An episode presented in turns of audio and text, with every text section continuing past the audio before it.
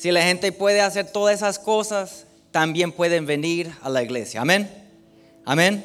Sí, porque pareciera que él acusa que, bueno, es que no se puede por la pandemia y sería justificable si no se fueran para otro lado.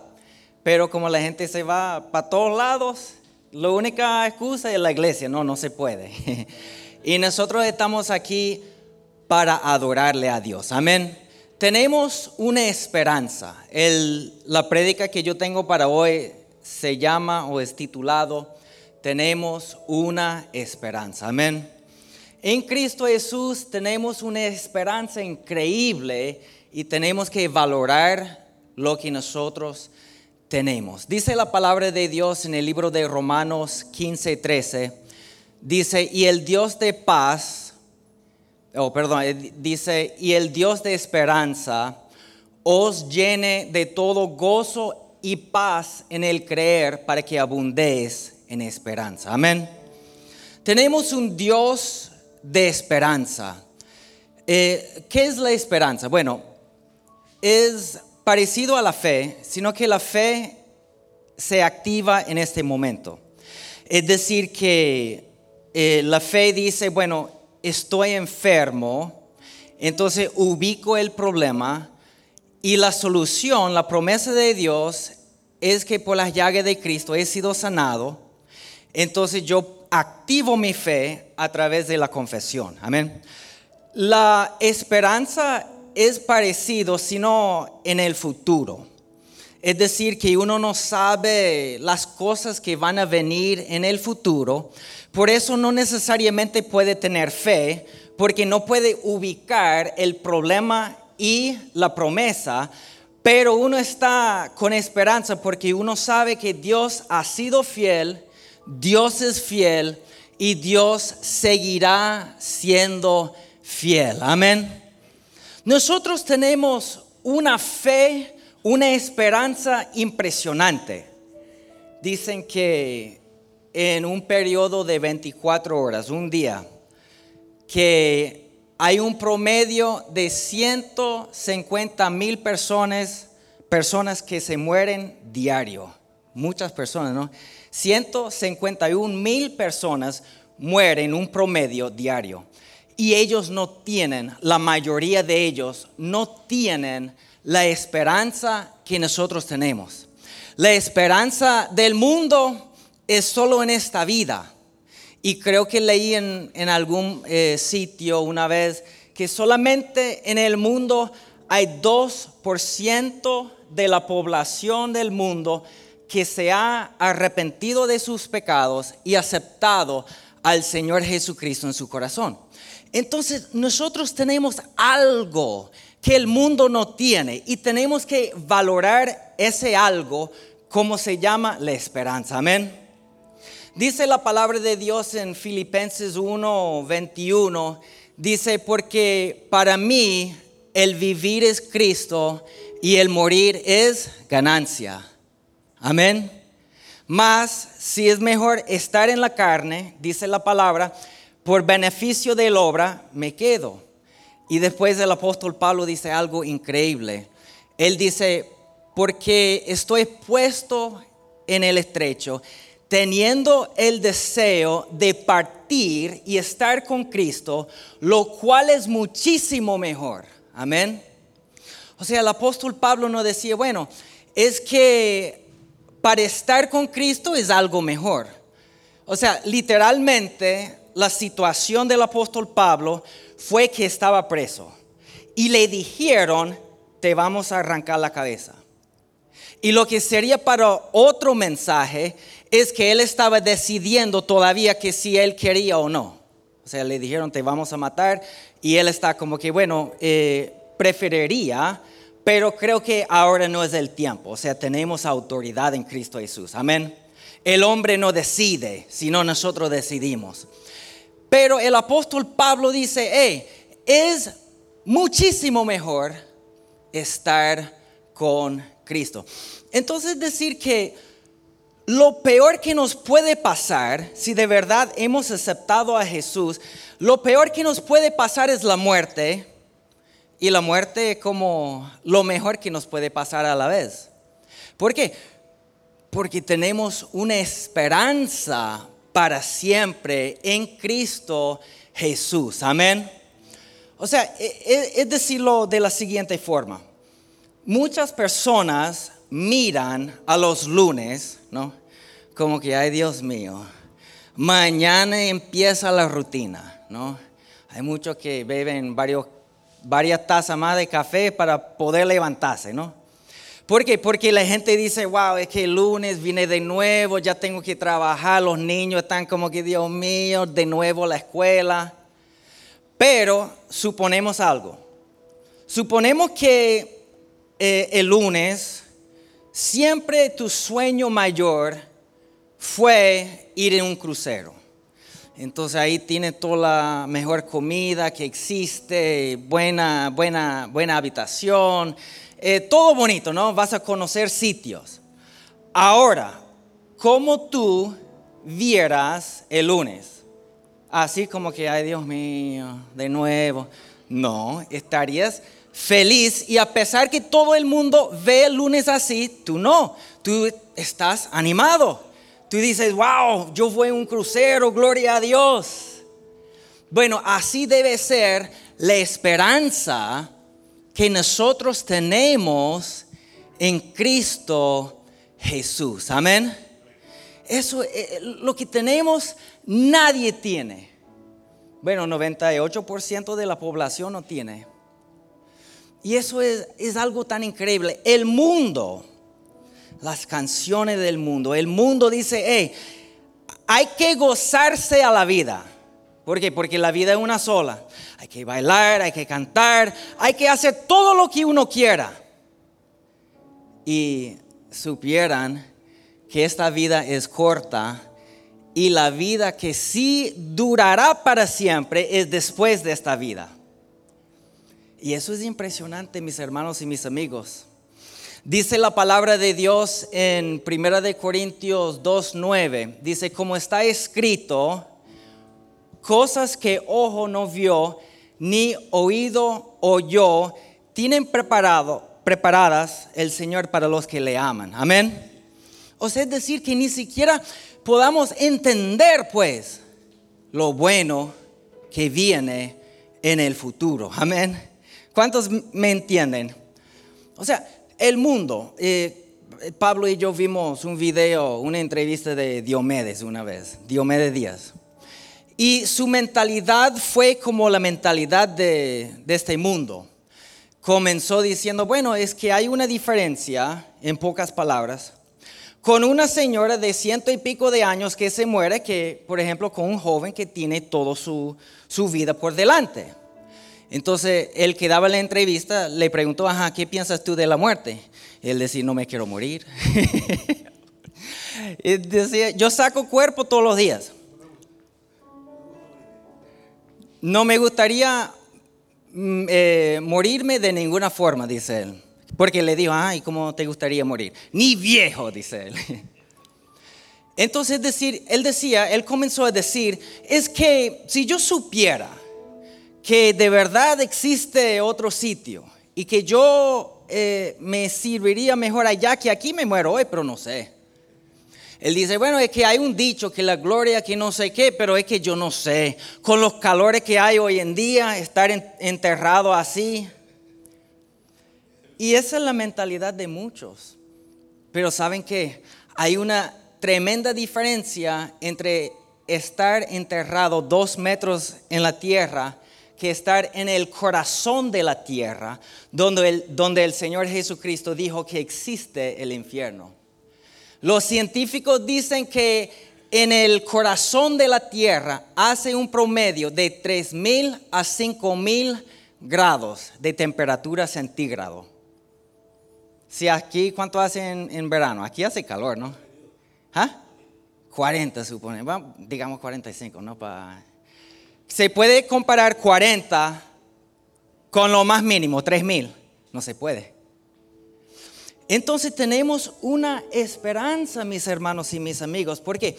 Porque Cristo Jesús pagó el precio de nuestros pecados y según la palabra de Dios, si uno está en Cristo, nueva criatura es. Y cuando esa persona se muere, su alma se salva y su alma se va al cielo. Amén. Amén. Lo que dice la Biblia. Yo tengo un amigo, se llama Bill. Sucedió, para resumir, una historia muy larga, eh, en pocos minutos. Eh, estaba manejando su moto, em, una, una mujer le llegó en el carro, no tenía el casco, se fue volando como Superman, se estrelló con la, carretera, el octavo de su cerebro se quedó en la calle. Y el tipo estaba en el, eh, en el hospital, perdón. Y médicamente hablando, físicamente hablando, moría varias veces.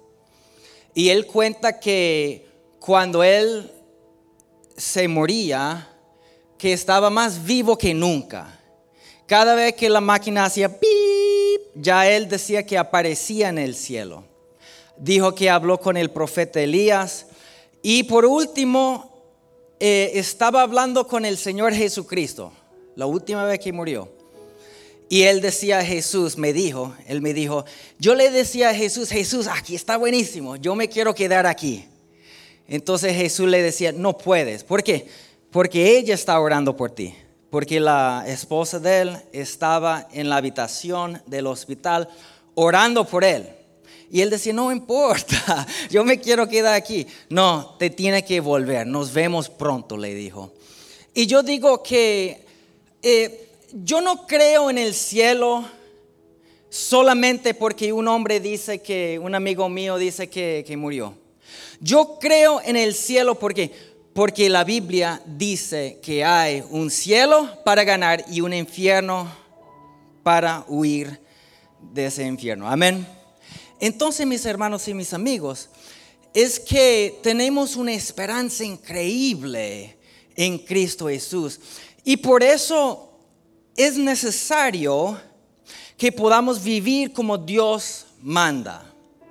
Dice la palabra en Proverbios 14, 12, que hay un camino que le parece derecho al hombre, pero su final es camino de muerte. Amén. Yo pienso que está diciendo lo siguiente, que esa mentalidad de que hay que gozarse mucho en esta vida, esa es la mentalidad, ese es el camino que le parece derecho al hombre, pero al final es vida de muerte. Amén. Hay que vivir para Dios. ¿Por qué? Bueno, porque si vivimos o si morimos, dice la Biblia que tenemos que hacer todo para la gloria de Dios. Y el problema con la gente es que la gente quiere sembrar a la carne y cosechar del espíritu. El problema de la gente es la gente quiere algo hasta que lo obtienen y después no quieren lo que obtuvieron.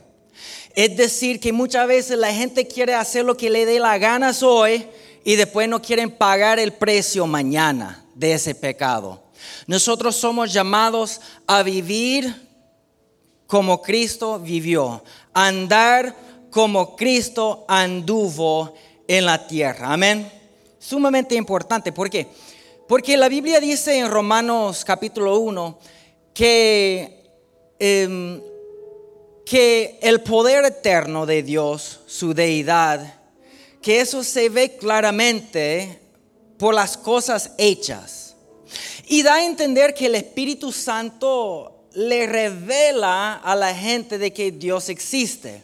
Pero la gente es terca y la gente quiere seguir en su camino y la gente quiere hacer lo malo hasta que dice la Biblia que Dios les entrega a su propia inmundicia. Es decir, que el Espíritu Santo trata con cada persona. Eh, eso está mal, no hagas eso. Eh, sigue por el camino bien. Pero si yo no le hago caso a Dios, llegará un momento cuando Él se lava las manos conmigo y bueno, si quieres andar por ese camino, vete. Pero ahí solo hay maldición. Amén. Está delante de nosotros vida y muerte, un camino de vida, un camino de muerte.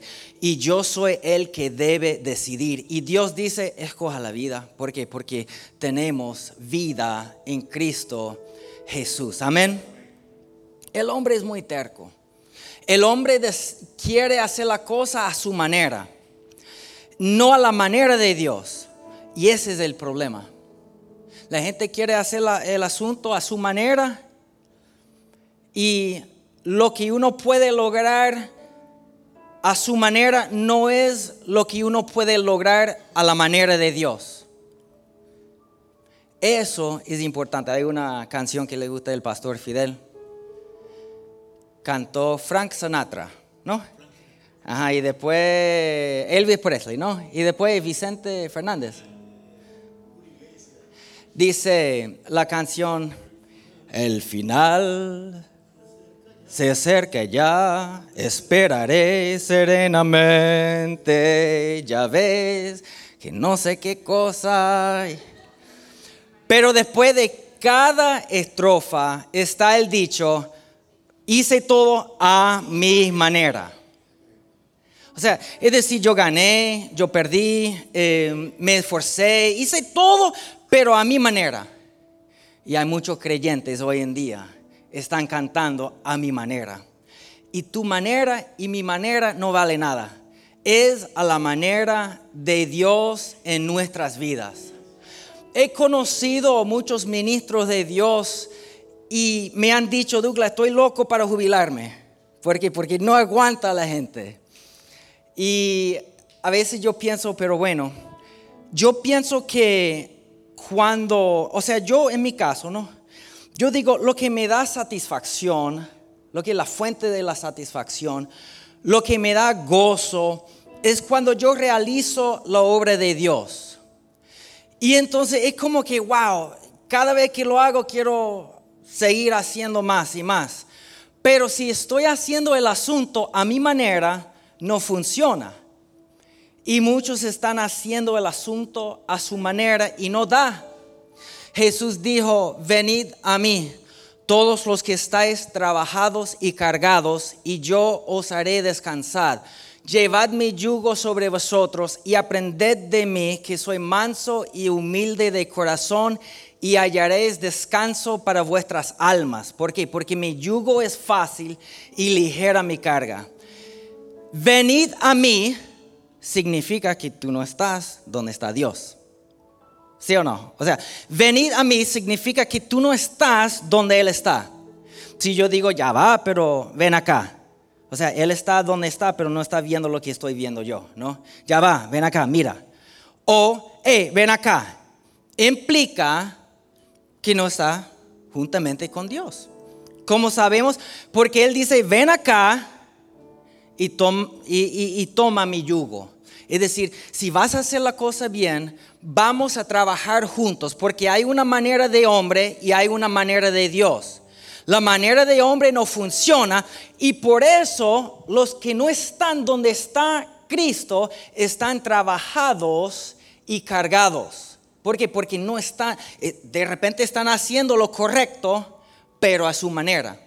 Y eso produce frustración, eso produce dificultades, eso produce que uno se esfuerce tanto, pero no ve la recompensa de su trabajo.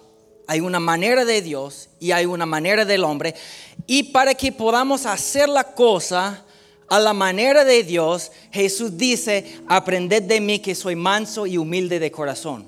Implica, eh, ven acá, vamos a trabajar juntos, pero tienes que aprender de mí porque tu manera no sirve.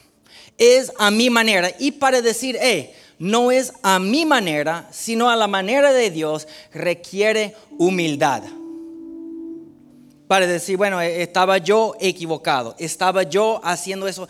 Eso requiere humildad. Pero si hacemos la obra de Dios a la manera de Dios, eso trae descanso mental. Amén. Eso trae gozo y paz y, todo lo que el hombre desea cuando estamos haciendo lo correcto de la forma correcta. Algo que yo dije una vez aquí, en esta, bueno, no aquí, pero con la iglesia, fue que Marta, ella es como el ejemplo perfecto de una persona que quiso servirle a Jesús, pero fue a su manera y no a la manera de Jesús. Amén. O sea, llega Jesús caminando y dice la palabra que Marta, entonces cuando eh, le dijo a Jesús que entrara, que ella comenzó a hacer sus quehaceres. ¿Cuáles fueron? Bueno, quizás comenzó a hacer un almuerzo para Jesús, quizás eh, comenzó a acomodar la casa para que fuera más cómodo ahí, pero lo que ella estaba haciendo producía frustración.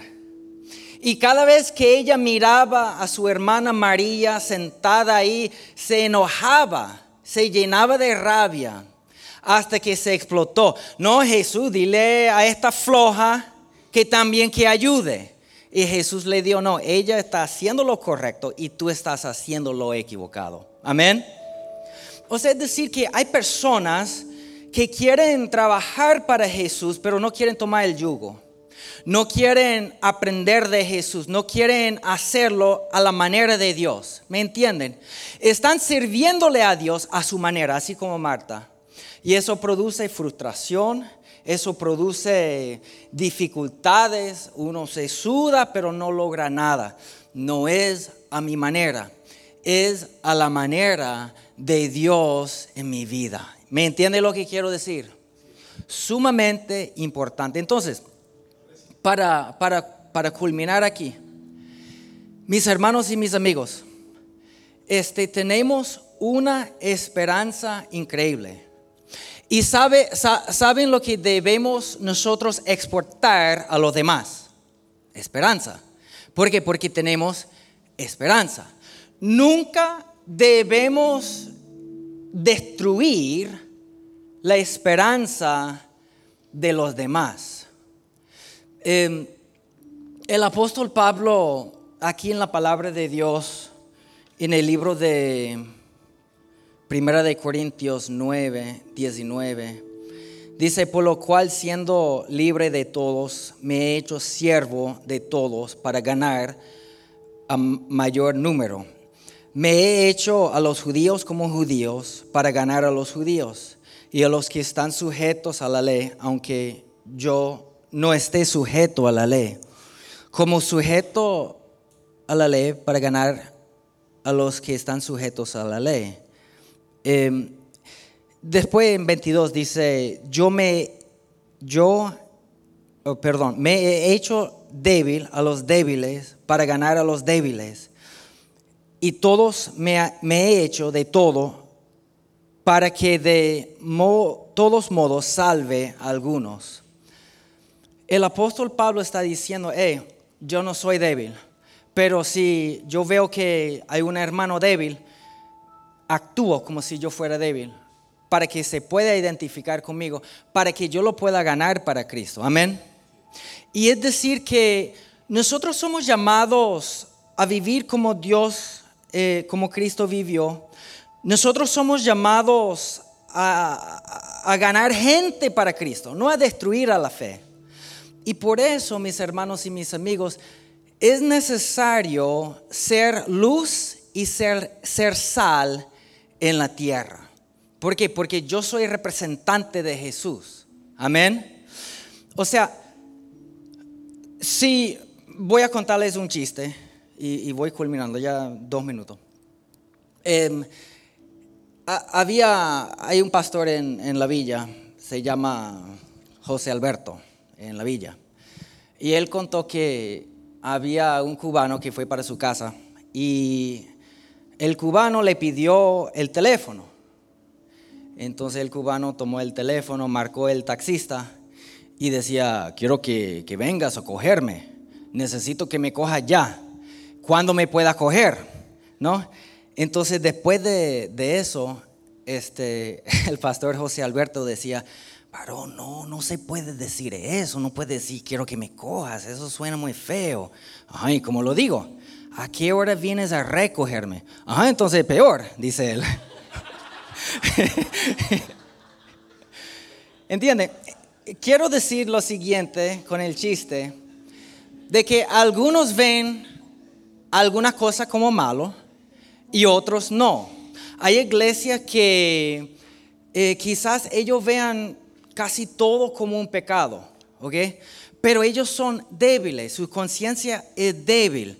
O sea, no es mi trabajo de burlarme de ellos, no es mi trabajo decirle que están equivocados, es mi trabajo darle esperanza que Cristo me dio a mí para que todos podamos conocer de Jesucristo. Amén. El apóstol Pablo dice que, eh, él dice que si comer carne o beber vino ofende a mi hermano, entonces no, no como carne ni bebo vino. Lo que estaba diciendo aquí, no era que, nunca más voy a comer carne, sino que está diciendo, hey, si yo sé que eso le ofende a un cristiano más débil, entonces delante de esa persona yo no voy a hacerle caer. Amén. Lo mismo con el vino. Entonces es decir que tenemos una esperanza que casi nadie tiene. Okay. Guardemos esa esperanza que Cristo nos dio porque la eternidad dura mucho tiempo. Amén y que seamos luz, seamos sal para los demás, para que todos puedan conocer de Jesucristo. Amén. Amén. Vamos a cerrar los ojos. Repitan conmigo, vamos a hacer la oración de fe por si acaso, que cada uno pueda eh, repetir esto conmigo. Digan, Dios, yo creo que Jesucristo vino pagó el precio de mi pecado en la cruz. Creo que Jesús resucitó para darme la salvación. Me arrepiento de mis pecados y acepto al Señor Jesucristo como mi único Salvador en esta tarde. Gracias Dios